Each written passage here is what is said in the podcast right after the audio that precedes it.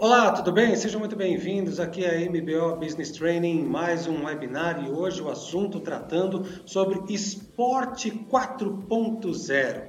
E Fique bem atento, faça suas perguntas que nós estamos aqui à sua disposição e, claro, com um convidado bem especial. Você já conhece ele, ok? Vamos lá? Bom, mas antes de mais nada, eu queria fazer um pedido a você. Uh, não deixe de se inscrever aqui no nosso canal, se inscreva, compartilhe uh, o vídeo, Coloque, ative o sininho para você ficar sempre por dentro e também uh, entre em contato através do Telegram e WhatsApp 55 para você que está fora do Brasil 61 99567 1348.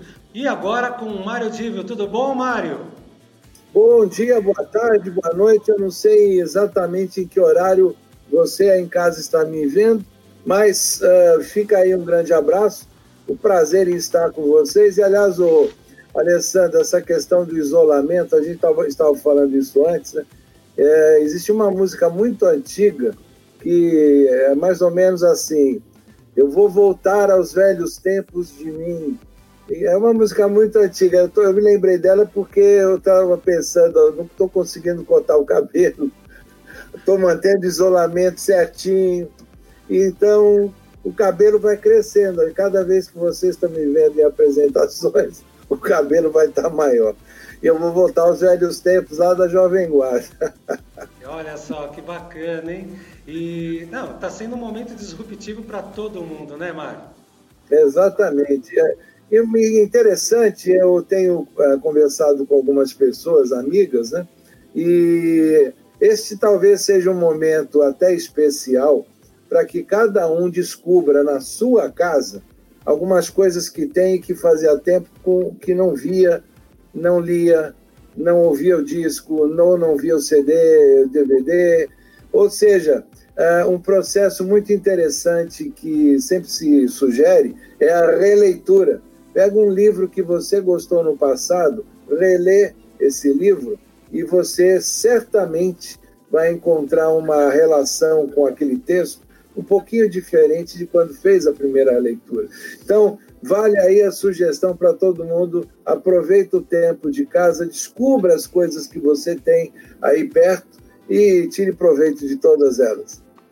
Legal, legal, legal, legal. Vale a dica então. Mas é, voltando aqui ao nosso tema, e evidentemente também tem tudo a ver com os momentos disruptivos que nós estamos vivendo, né? É, tanto na indústria, na tecnologia, a educação e também no esporte, o esporte 4.0. Mas antes, Mário, é, antes de nós realmente entrarmos nesse assunto, eu quero colocar aqui em pauta uma dúvida que um que um ouvinte nosso uh, teve na última, na verdade, basicamente um aconselhamento, uma mentoria que um ouvinte nosso teve na, na no último webinar. E está aqui. Ele está dizendo o seguinte: o nome dele é Wagner e ele é de Brasília. Ele pergunta o seguinte: Olha, Alessandro e, e, e, e Mário, eu sou gestor de uma empresa e o meu momento agora é de fazer algumas contratações. Como que eu devo contratar esse colaborador, esse parceiro? Eu devo contratar ele dentro do, do, do meu fit cultural? É, desse, é, é nesse formato que eu devo olhar uma nova contratação? Hein? Bom, é, então, é, Wagner, né? Wagner, muito obrigado aí pela pergunta. E eu quero aí dividir a resposta em duas questões. Já uma vez que você é, fez a pergunta a respeito da contratação e, ao mesmo tempo, se identificando como gestor de uma empresa.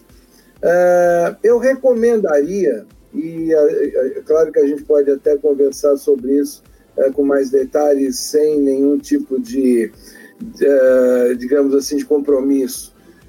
Mas eu recomendaria você aplicar um tipo de diagnóstico na sua empresa para a gente verificar como estão os processos, ou seja, quais processos que estão bem, aqueles que podem ter melhoria, ajustar este novo alcance da sua empresa a partir de um diagnóstico, porque é claro que quem desenvolve a empresa são as pessoas. Agora, já que você está com essa visão, essa preocupação de como eu devo olhar a minha equipe em relação à contribuição que dão para a empresa, seria também interessante antes a gente ter uma visão de como a sua empresa está em relação às suas expectativas.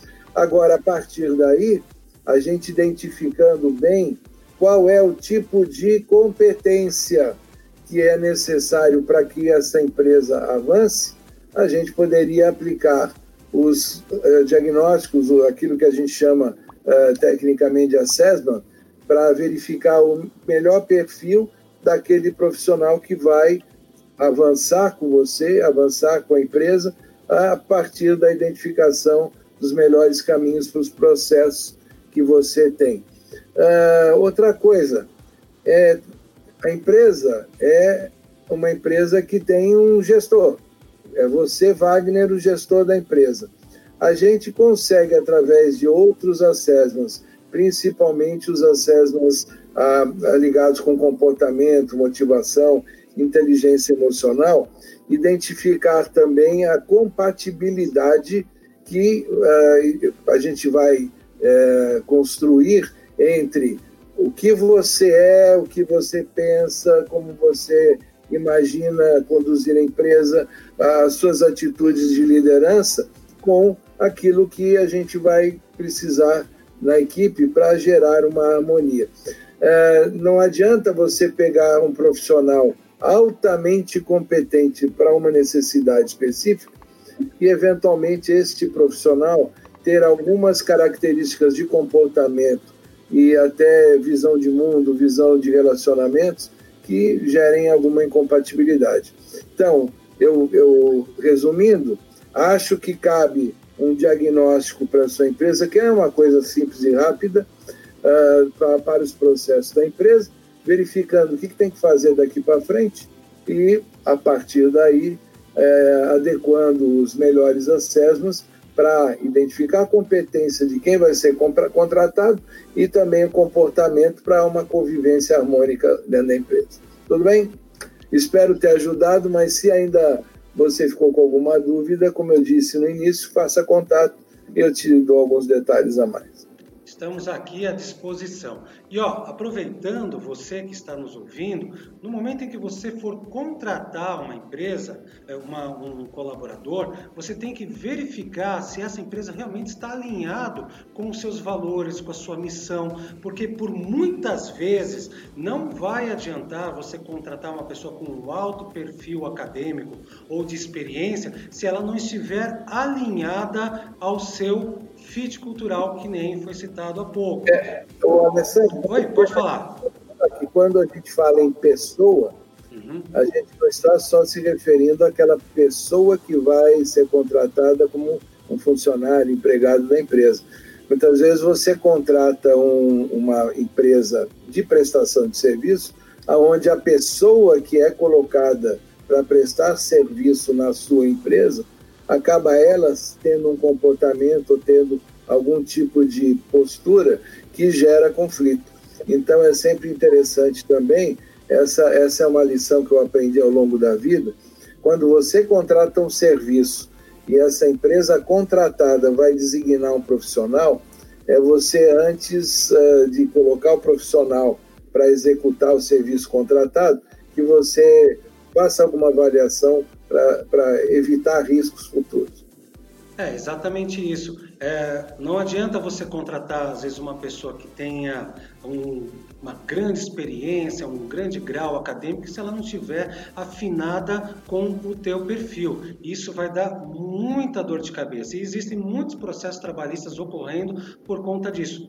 Por um outro lado, eu já tive contratações que eu realizei onde às vezes a pessoa ela não tinha muito o que oferecer, mas ela tinha vontade.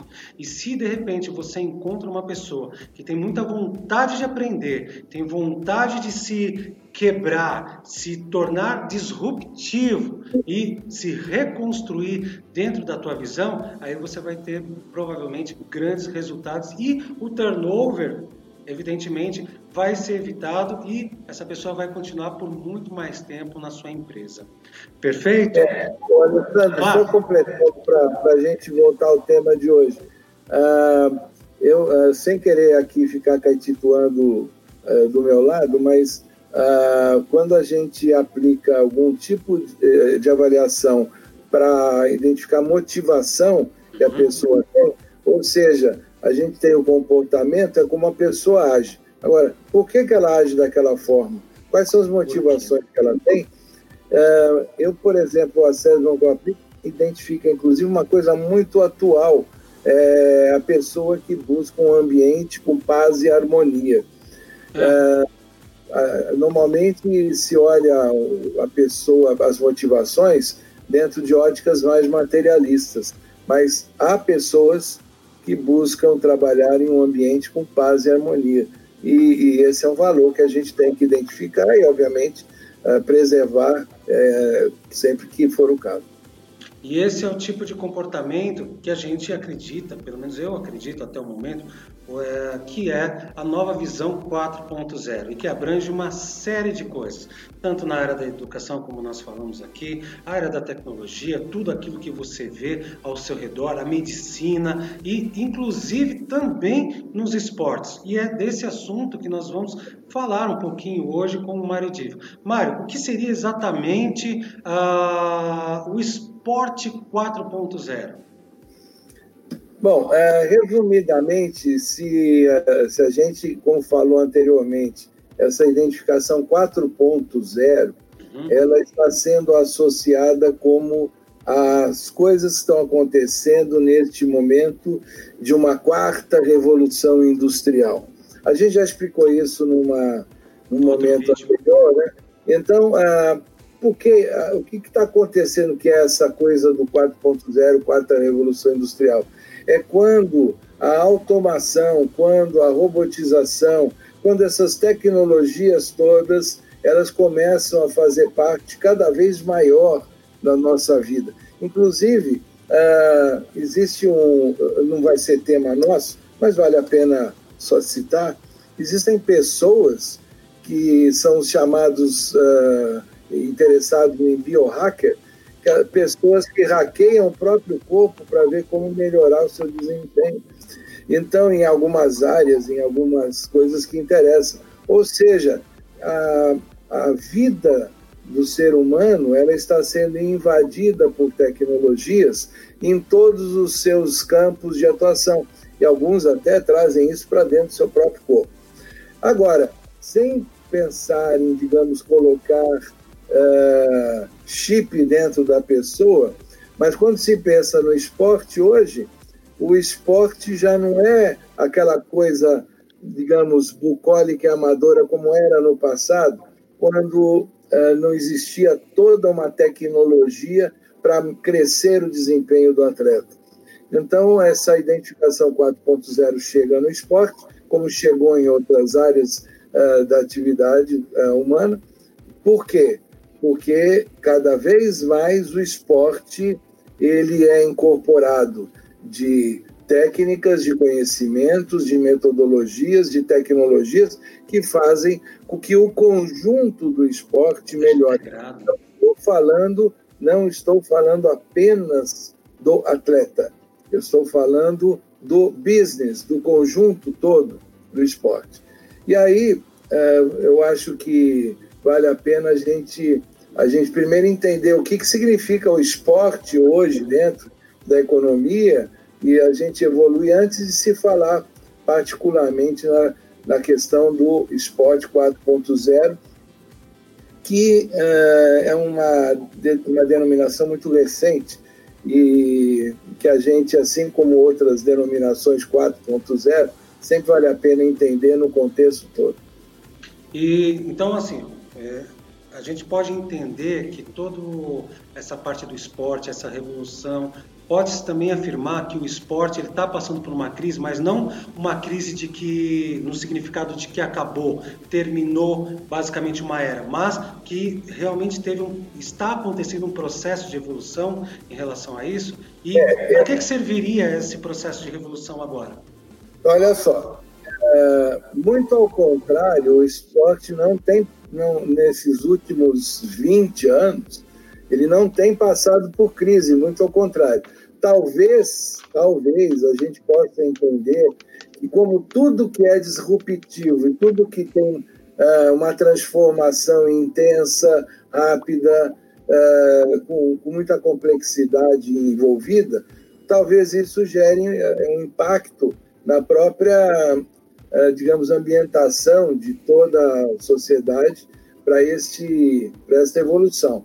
Mas, o ponto de vista de, de avanço, ah, por exemplo, na última década, o esporte teve uma, uma participação, um desenvolvimento maior em termos de econômicos do que o próprio PIB brasileiro. Ah, por exemplo, para um estudo que a Fundação Getúlio Vargas fez em 2012, publicado em 2012, em toda a década desde 2001 até 2009, 2010, o desenvolvimento econômico do esporte foi mais que o dobro do que o próprio PIB, desenvolvendo o PIB brasileiro.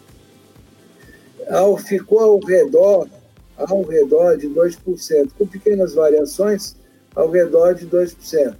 E, esse, e quando, é, mais ou menos em 2013, até um estudo feito por um grande amigo meu, Istvan Kasna, que é da Fundação Getúlio Vargas também, é uma das melhores cabeças em econometria, em marcas e valores de negócio. Uh, foi feito um estudo em 2013 e, e veja, 2013 a gente estava às vésperas da Copa do Mundo, em 2014, e da, das Olimpíadas que ocorreram em 2016 no Brasil. O que gerou muitos investimentos, não só da área pública como da área privada, e, para você ter uma ideia, naquele instante, o esporte representava na economia brasileira algo ao redor de 2,2% do PIB. Passou de 2%, que estava ao redor de 68 bilhões de reais no ano.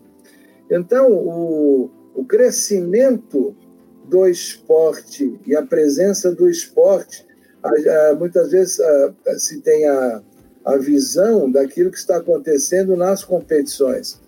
Mas o esporte alavanca muitas áreas da economia.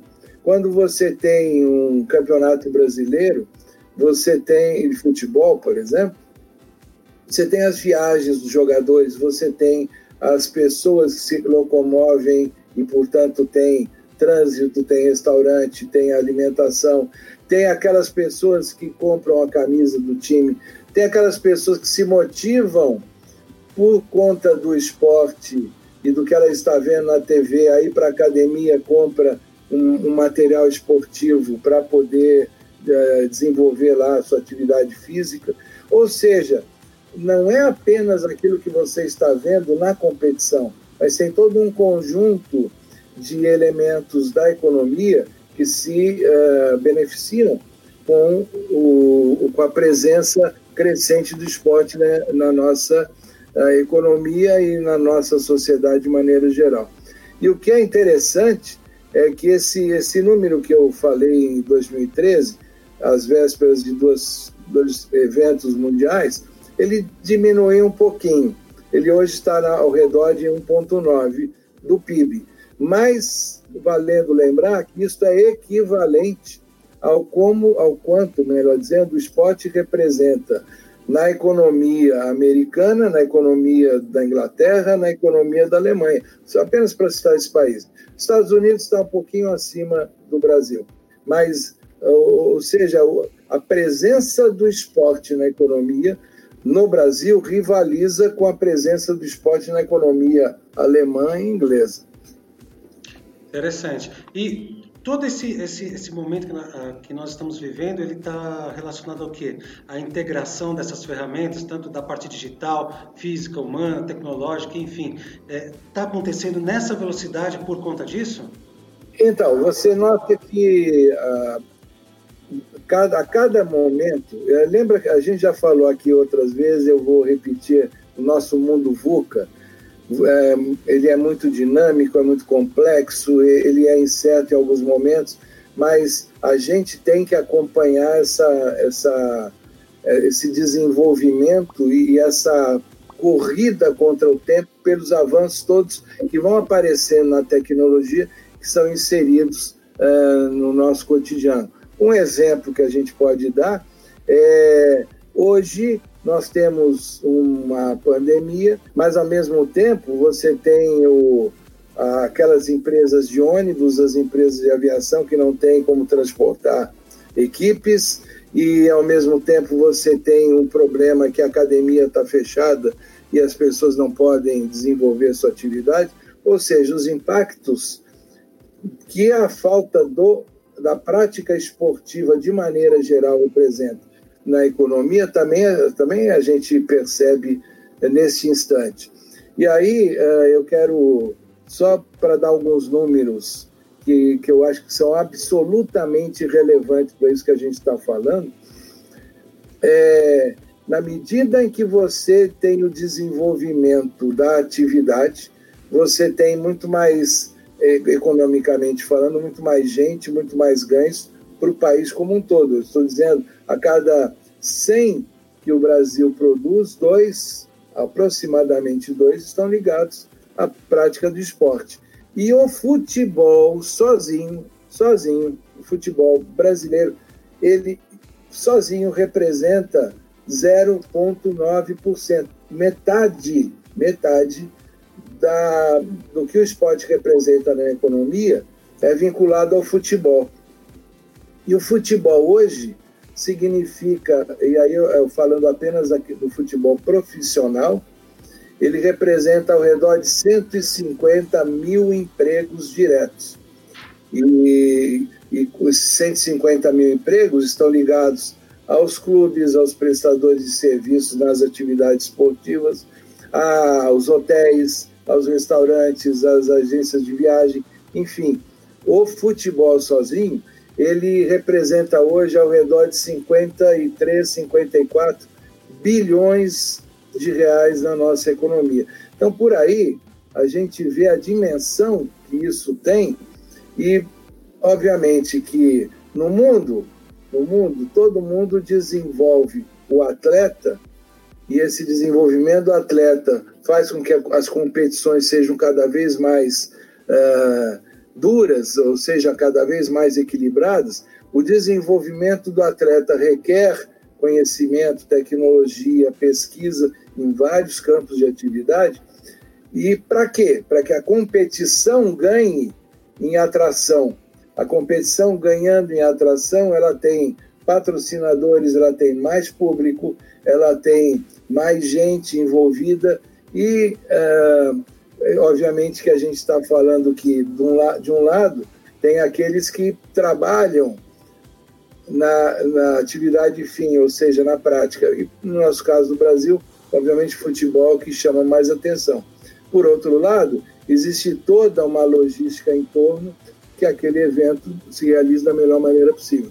Esse conjunto hoje representa quase que 1% de toda a economia brasileira.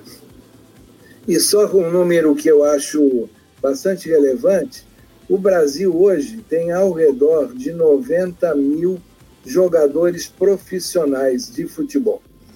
Então, é, você imagina que 90 mil jogadores profissionais, é, com as suas famílias, com, espalhados pelo Brasil.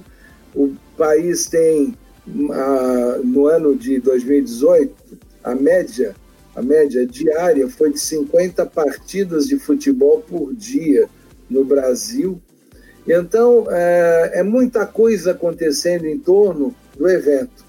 Então, a gente olha muito o evento, mas tudo que acontece em torno do evento, ele acontece de uma maneira com cada vez mais tecnologia, cada vez sendo mais 4.0.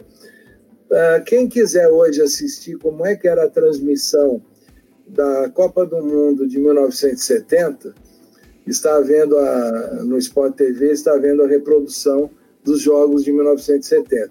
Aí você vai pensar o seguinte: aquela foi a primeira transmissão para o Brasil, uma transmissão colorida. Então, a primeira vez que se transmitiu uma partida de futebol a cores para o Brasil foi na Copa do Mundo de 70.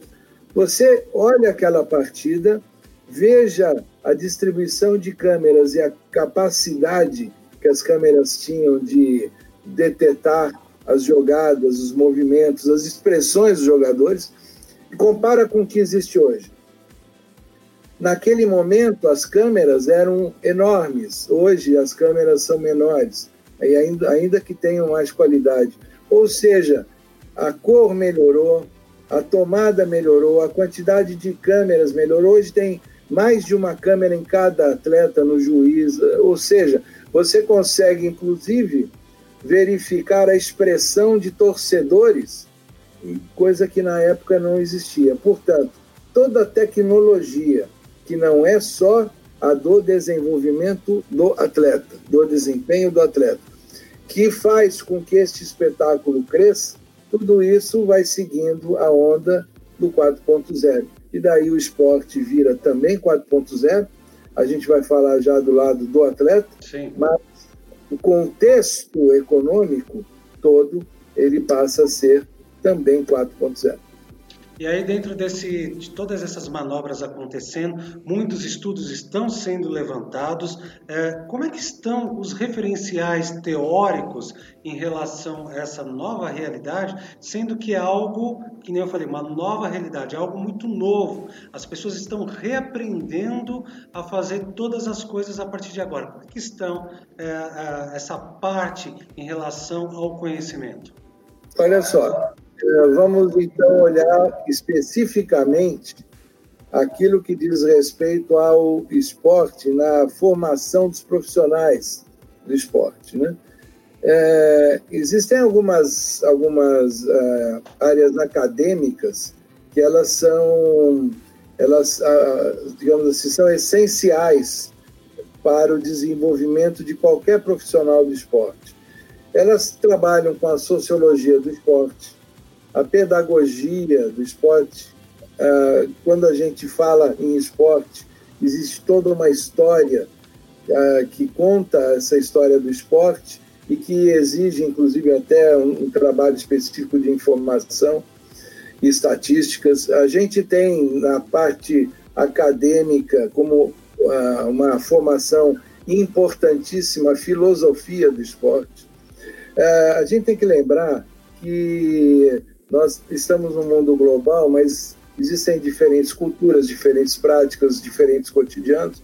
Então, a gente pensar em como é, o esporte representa e impacta cada sociedade é fundamental. A gente tem os aspectos de medicina e fisiologia. Cada uma dessas áreas, ela, independente do esporte, ela sofre uma evolução é, conceitual, uma evolução é, não só teórica, como também aplicada.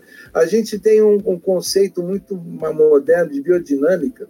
Algumas pessoas já devem ter visto até alguns vídeos ou alguns, algumas matérias em televisão mostrando como é que é o movimento de um atleta numa determinada competição e como uma pequena diferença muitas vezes de movimento, ele vai ter mais ou menos rendimento. Ah, e tem também uma coisa que eu quero explorar daqui a pouco, aí eu vou caetituar um pouco para o meu lado, que é a questão da psicologia do esporte. Cada vez mais se fala em que não basta o atleta ter um desempenho técnico, um desempenho físico, se ele não tiver acompanhando com uma boa e uma adequada uh, estrutura emocional, mental, e, e, esse conjunto, portanto, é, é a base do trabalho de muitos coaches e psicólogos do esporte, que fazem com que o desempenho do atleta seja visto de forma holística, técnico, físico e mental. Agora, eu falo, você me fez uma pergunta que eu acho muito interessante. A gente lembrar que uh, para olhar o esporte, eu falei algumas disciplinas acadêmicas que são fundamentais. Mas é claro que quando se pensa no business esporte, e como eu falei antes, ele é, é muito marcante, é muito forte na sociedade brasileira, você tem pessoas que se especializam em direito esportivo, a questão, a todas as questões legais que fazem parte desse universo. Você tem pessoas que se especializam em governança e em gestão de clubes. É, quando eu falo clube, é claro, a gente pode estar falando num clube, numa associação, numa empresa de, de, de, que trabalha com material esportivo. A gente está falando de pessoas que são, de alguma maneira, uh, profissionais com olhar para o esporte. Trabalhando dentro de um clube, trabalhando dentro de uma ONG, que lida com crianças, por exemplo, desenvolvimento de crianças, trabalhando numa escolinha de futebol. Ou seja, você tem entidades que precisam de gestores.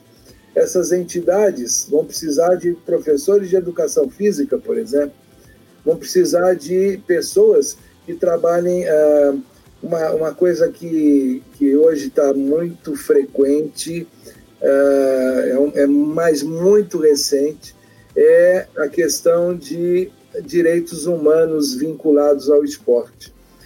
Quantas vezes a gente não tem visto matérias, e até mesmo nas melhores ligas de futebol do mundo ou de outros esportes, em que demonstrações de racismo estão sendo absolutamente questionadas e combatidas. Ah, quantas e quantas vezes o assédio, principalmente sexual, de técnicos em atletas, ah, tem tem sido divulgado e combatido. Então, existe um ramo hoje que está vinculado ao esporte, que é muito recente, que é um, uma maneira de olhar a proteção das pessoas dentro de todos os conceitos de direitos humanos, uh, dentro do ambiente do esporte. E gestão de talentos, você tem os jovens talentosos que aparecem e que precisam ser descobertos e de alguma maneira lapidados. Ou seja, eu aqui é, resumir, porque senão eu vou passar o dia aqui falando em todas as áreas de competência que fazem parte desse universo. Uh, eu falei das acadêmicas, principalmente, e falei de algumas outras que são uh, áreas de, de desenvolvimento profissional dentro desse ambiente do esporte. Mas eu quero chamar de novo a atenção que quando se pensa em direito, por exemplo, é, o direito esportivo, a área de direito ela tem tido um desenvolvimento também muito grande. Hoje você pesquisa leis através da internet. Hoje você tem bases de dados legais, você que inclusive bases de dados científicos e algumas matérias que, que cobrem essa área e que uma, um profissional de direito esportivo tem acesso imediato. A, a mesma facilidade vai encontrar o profissional de educação física e uma área que eu esqueci de falar, me lembrei agora, por exemplo, doping. Uh, o doping é uma especialidade dentro do esporte fundamental, principalmente do, do esporte de competição, e que também mexe com o desenvolvimento das tecnologias de detecção de problemas de dopagem. Ou seja, todas essas coisas conversam entre si, se mesclam entre si. O desenvolvimento de uma, através de uma tecnologia, uma metodologia, provoca o desenvolvimento de outra, e elas vão conversando e melhorando, e o desenvolvimento prático e empírico relacionado com também mais pesquisas teóricas e conceituais, tudo isso faz com que haja uma evolução em conjunto. Isso representa impactos na sociedade em todos os profissionais, particularmente todos eles trabalhando no esporte. É claro que parte desse impacto vai significar um aumento de desempenho dos atletas. Por quê? porque a gente entra na causa e efeito. O atleta precisa aumentar o seu desempenho para ser mais competitivo. Ao mesmo tempo, ao ser mais competitivo, ele exige que todos os profissionais à sua volta tenham melhoria de competência para tratar de todo aquele acervo de profissionais, que hoje no mundo de negócios, ele não só é um profissional do esporte ou do futebol, no nosso caso a gente fala muito de futebol, como ele é um ativo que em algum instante ele é negociado, ele é vendido, e os empresários, os clubes tem receita com isso. Interessante isso. Ou seja, não é só uma questão de tendência, né? Ele tem a ver com questões econômicas, políticas e sociais. Em relação é, a isso. E no, e no, caso do Brasil, uh, você me desculpa, eu não quero perder esse gancho. Claro, você falou a palavra certa: sociais.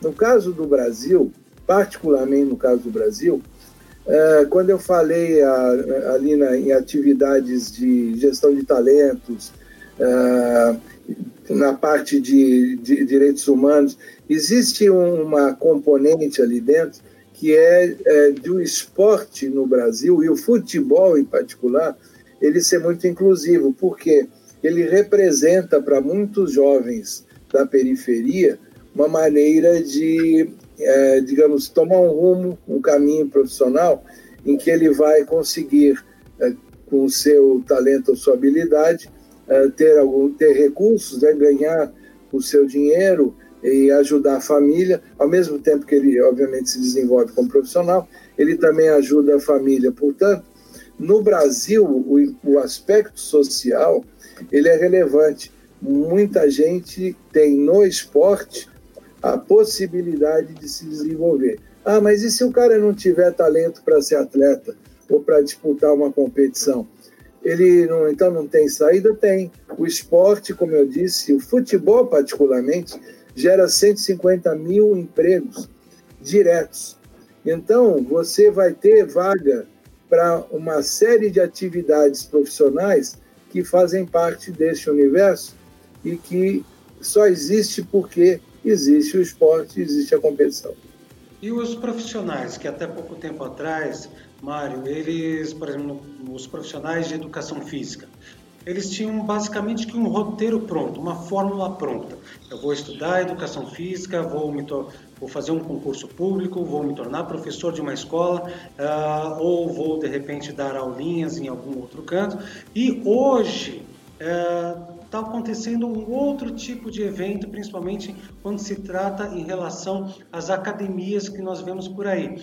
Hoje não há uma contratação específica desse profissional, mas ele agora acaba por participar duas vezes por semana, ele se torna um personal, então muita coisa tem mudado nesse sentido. O que que, o que, que esse profissional da área esportiva, professor, ele tem que observar exatamente para que, mesmo ele estando atento às, às, tendências, ele acabe por não ficar para trás. O que, que ele tem que observar exatamente? Bom, olha só, é, eu acho que não existe qualquer profissão em que a pessoa se formou, acabou e a partir dali é, ela, ela deita e descansa.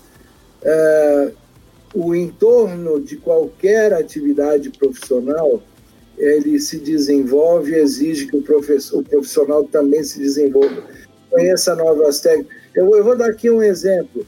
Se você pegar um professor de 10 anos atrás que não quis aprender nada, nada mais, ele não vai saber sequer ligar uma esteira e acompanhar o desenvolvimento de, um, de uma pessoa que esteja lá utilizando a esteira.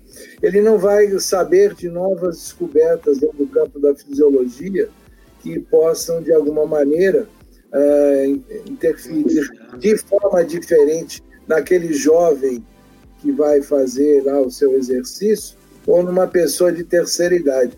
É, ele não pode ele não pode desconhecer determinadas descobertas da ciência que estão ligadas a aspectos é, da sua atividade. Você exemplificou a educação física, e a educação física ligada ao exercício, né, é, o exercício no esporte, ele não pode desconhecer determinados tipos de informação que podem, se mal utilizadas, levar o, o atleta a um estresse físico, ao invés de a um desenvolvimento que é adequado. A recuperação de uma lesão ela passa por uma série de, de etapas que exigem um trabalho adequado para que o atleta se recupere bem, inclusive muitas vezes até mentalmente. Então, ah, você falou do profissional de educação física como exemplo, ah, e eu quero lembrar que hoje são muitos os prédios e condomínios e montam a sua própria academia e contratam profissionais para poder uh, atender lá os condôminos em determinados horários do dia e com uma orientação adequada. E se esta pessoa não tiver um, um, um mínimo de conhecimento para tratar de um público altamente uh, sedentário, muitas vezes, junto com o público que é mais, uh, digamos, desenvolvido fisicamente, tem o jovem de 20 anos e a, a pessoa de 50, se ele não souber identificar as diferenças, ele vai criar um problema de saúde sério naquele prédio, naquele atendimento. Então, o profissional de educação física, como todos os outros, precisa ir acompanhando a evolução que acontece na sua atividade e nas atividades correlatas que fazem parte desse contexto do, do esporte, é, do futebol, ou seja, qualquer outro tipo de, de prática que, que alguém esteja desenvolvendo. É interessante notar, assim, Omar, é, que esse tipo de mudança não é acompanhado apenas para a tecnologia ou o profissional que dá suporte ao esportista. O próprio esportista ele tem que entender que ele tem que desenvolver múltiplas áreas, tanto a parte do conhecimento, parte técnica, uh, o, o, preparo físico. Como é que ele deve uh, se observar também, é basicamente a mesma pergunta que a anterior, como é que esse profissional, esse, esse esportista, ele deve se observar nessa nova realidade? Bom, eu quero diferenciar aqui o, aquele atleta que, digamos, já, já é profissional, já está num, num, num, num, clube ou já está participando de competições. Eu vou aqui fazer um, um meu foco agora, só para exemplificar, é, ficar mais fácil de entender, eu vou fazer o foco no futebol. Mas o que eu falar do futebol vale para os outros esportes, obviamente mantidas as, as, as diferenças típicas do esporte. Mas nós temos, no caso do futebol, imagina um atleta que já está jogando e de repente esse cara está fazendo sucesso. Ele é jovem, tem 19, 20 anos eu não vou falar em nomes, vocês, cada um que, que está me vendo agora, vai lembrar de nomes recentes. E o seu clube, o seu empresário, recebe uma boa oferta para esse jovem ir para um time no exterior. É, note, este jovem ele vem de uma formação é, na sua família, no seu bairro, na, na sua cidade. Eu não quero aqui entrar no mérito se ele era pobre, muito pobre, rico, é, se ele estudou ou não estudou, mas este jovem hoje, que tem a sua história pessoal, ele está fazendo um sucesso como jogador, começo de carreira, e ele vai para um outro país. Normalmente, esta ida, ele vai para um lugar onde a gastronomia é diferente, o idioma é diferente, a cultura é diferente, e ele vai se deparar com um ambiente, mesmo lá dentro do clube, mesmo dentro da, uh, da, do grupo que ele vai participar, ele vai se relacionar com pessoas que são diferentes, pensam diferentes, e muitas vezes esse jovem ele fica, é uma palavra muito comum uh, que a gente usa no Brasil, deslocado da realidade do grupo. Ele sai de um clube onde ele tinha lá as normas e o, digamos, o, os, os, manuais de conduta lá internos daquele grupo, vai para um outro, onde tem outras normas, outras referências, e ele aqui pode se sentir, digamos, seguro, porque, poxa, eu jogo num lugar que eu conheço, eu, eu já entendo, só que quando ele vai para outro lugar, ele pode carregar uma certa insegurança. Ele pode não ter nesta mudança a mesma forma de se ver no jogo como ele anteriormente se via. Então, é, quando você pega este jovem, ele, o corpo dele é o mesmo, a habilidade de chutar a bola é a mesma, só que existe todo um entorno de mudança que precisa ser bem tratado. E isso, obviamente, tem a ver com a questão de como ele valoriza suas competências, a segurança que ele tem em relação às suas competências, em relação ao grupo, como é que ele valoriza ou não valoriza o ambiente, uh, o, o sistema, os padrões, as regras novas que ele vai ter que enfrentar. Então, uh, essa, essa preparação, essa busca da harmonia e do equilíbrio entre o lado físico, o lado técnico e o lado emocional são fundamentais para que o atleta ele aumente seu desempenho e não sofra por questões psicológicas ele mesmo se fazendo, ou o ambiente fazendo nele uma pressão que dê uma queda de desempenho. A gente uh, poderia relacionar muitos casos de atletas brasileiros, e eu vou falar do Brasil, é, por razões óbvias, mas isso acontece no mundo todo. Um atleta que muda de equipe, jogava bem aqui, deixa de jogar bem lá, e muitas vezes ninguém sabe entender por que, que isso acontece. Porque existe todo um contexto que muitas vezes não é uh, bem conduzido. E eu quis separar, eu, voltando ao início, eu quis separar quem já é profissional e de quem está numa escolinha ou quem está numa categoria sub-17, ou seja, é um jovem que ainda está se formando, inclusive na questão técnica e na questão física, aonde aí seria inclusive bastante adequado um trabalho uh, conjugado com os aspectos de desenvolvimento emocional e comportamental do atleta. Uh, esse trabalho, esse trabalho, ele pode ser feito, ele deve ser feito, e muitos clubes fazem isso uh, com os seus coaches, os seus psicólogos, uh, e em alguns casos com mais sucesso, em outros casos com menos sucesso. Mas este trabalho, ele é fundamental para fazer o atleta aumentar o seu desempenho. E, como eu disse, isso vale para outros esportes também. Mas uh, a gente falando no futebol, eu acho que o exemplo ele fica bem marcante e as pessoas vão conseguir identificar situações de atletas muito bem renomados e que uh, tiveram uma influência negativa na sua vida por questões comportamentais ou questões de um convívio complicado com o grupo para onde ele foi. Interessante, né? Até nos dias de hoje, coisas que são valorosas desde o passado, elas não vão alterar a partir de agora também. Principalmente agora, elas serão muito mais acentuadas. A habilidade mental, cognitiva, espacial, emocional, todo um conjunto vai formar esse novo padrão de atleta, né? É, é, você, você é, você certamente já viu, e, e, o pessoal que está me acompanhando agora já viu, em muitas transmissões futebolísticas, aparecer na TV lá um, um desenho do campo com algumas marcas em cores, mostrando aonde o jogador correu mais, ou onde o time correu mais, onde correu menos.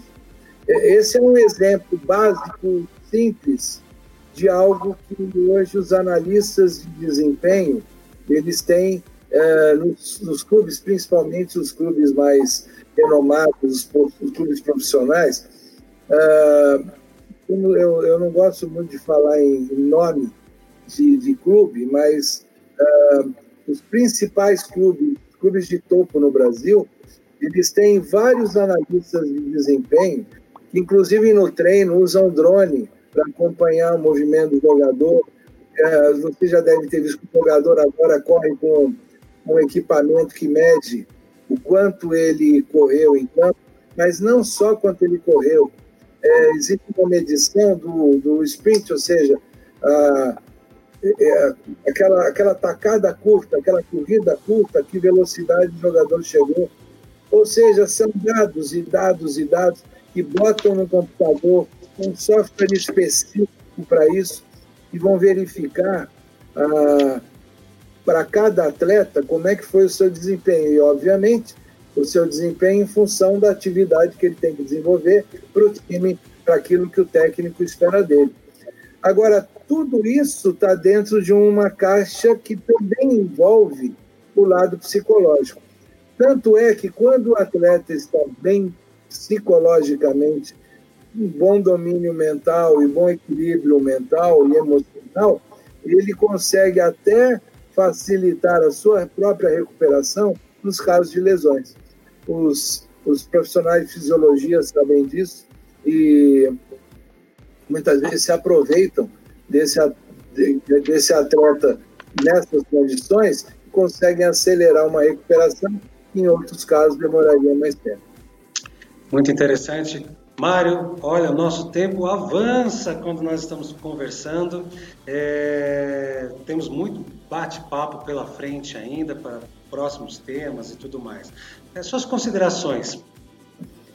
Bom, é, eu quero de novo agradecer a sua atenção, a paciência das pessoas que ficam me acompanhando, me ouvindo. E, por favor, mandem as suas perguntas e dúvidas. E, obviamente, também críticas, se tiverem é, fiquem à vontade. Eu disse que eu ia dar uma caetituada em, um, em uma área em que eu estou bem envolvido. Eu estou falando é, do esporte, do futebol, porque é, nesse lado da, da, da, harmonia entre técnica, tática e o emocional do, do atleta, já muitas pessoas trabalham em torno disso já há algum tempo. E, e como eu disse, a tecnologia avança e as coisas avançam e cada vez mais a gente tem uh, modernidade e uh, novos conceitos, novas práticas, novas informações e novos métodos para fazer com que tudo evolua. Neste caso do desenvolvimento emocional uh, e, e, essa harmonia técnica, tática e, e, e física com o emocional, eu, é um trabalho que eu estou fazendo agora, no início, trazendo uma, uma ferramenta, um assessment para facilitar os psicólogos do esporte, os coaches, a terem uma melhor identificação do momento do atleta. É um, é uma, é um assessment específico para o esporte, específico para o futebol, é o que a gente chama, o nome técnico de axiologia direcionada é uma axiologia, eu falei em axiologia já em, é, anteriormente, é onde a gente consegue verificar como é que o atleta lida emocionalmente com as suas competências, como é que ele interpreta e valoriza as suas competências e em relação à sua relação com o grupo e sua relação com os dirigentes, com o sistema, com os padrões daquele lugar onde ele está. É um trabalho novo que eu estou uh, começando a desenvolver agora, que, como eu disse, e para terminar, todos nós, em qualquer atividade profissional, todos nós temos que evoluir. Esse é um lado meu que eu estou evoluindo agora, ou seja, essa, esse trabalho que há tempos eu desenvolvo de coaching, mentoring, de consultoria, de aconselhamento de altos executivos, eu tô, estou trazendo essa experiência também para o lado do esporte e particularmente do futebol, com uma abordagem dentro desse lado do desenvolvimento emocional do atleta. Então, eu aproveitei aqui, fiz a minha divulgação, mas o objetivo maior, obviamente, não foi falar do meu caso, mas do caso que é importante para todo mundo. O esporte também é 4.0 e tudo que diz respeito ao esporte, qualquer que seja a atividade envolvida, merece ter um olhar de avanço, de transformação e de novidade, porque, do contrário, a profissional ali vai ficar parado.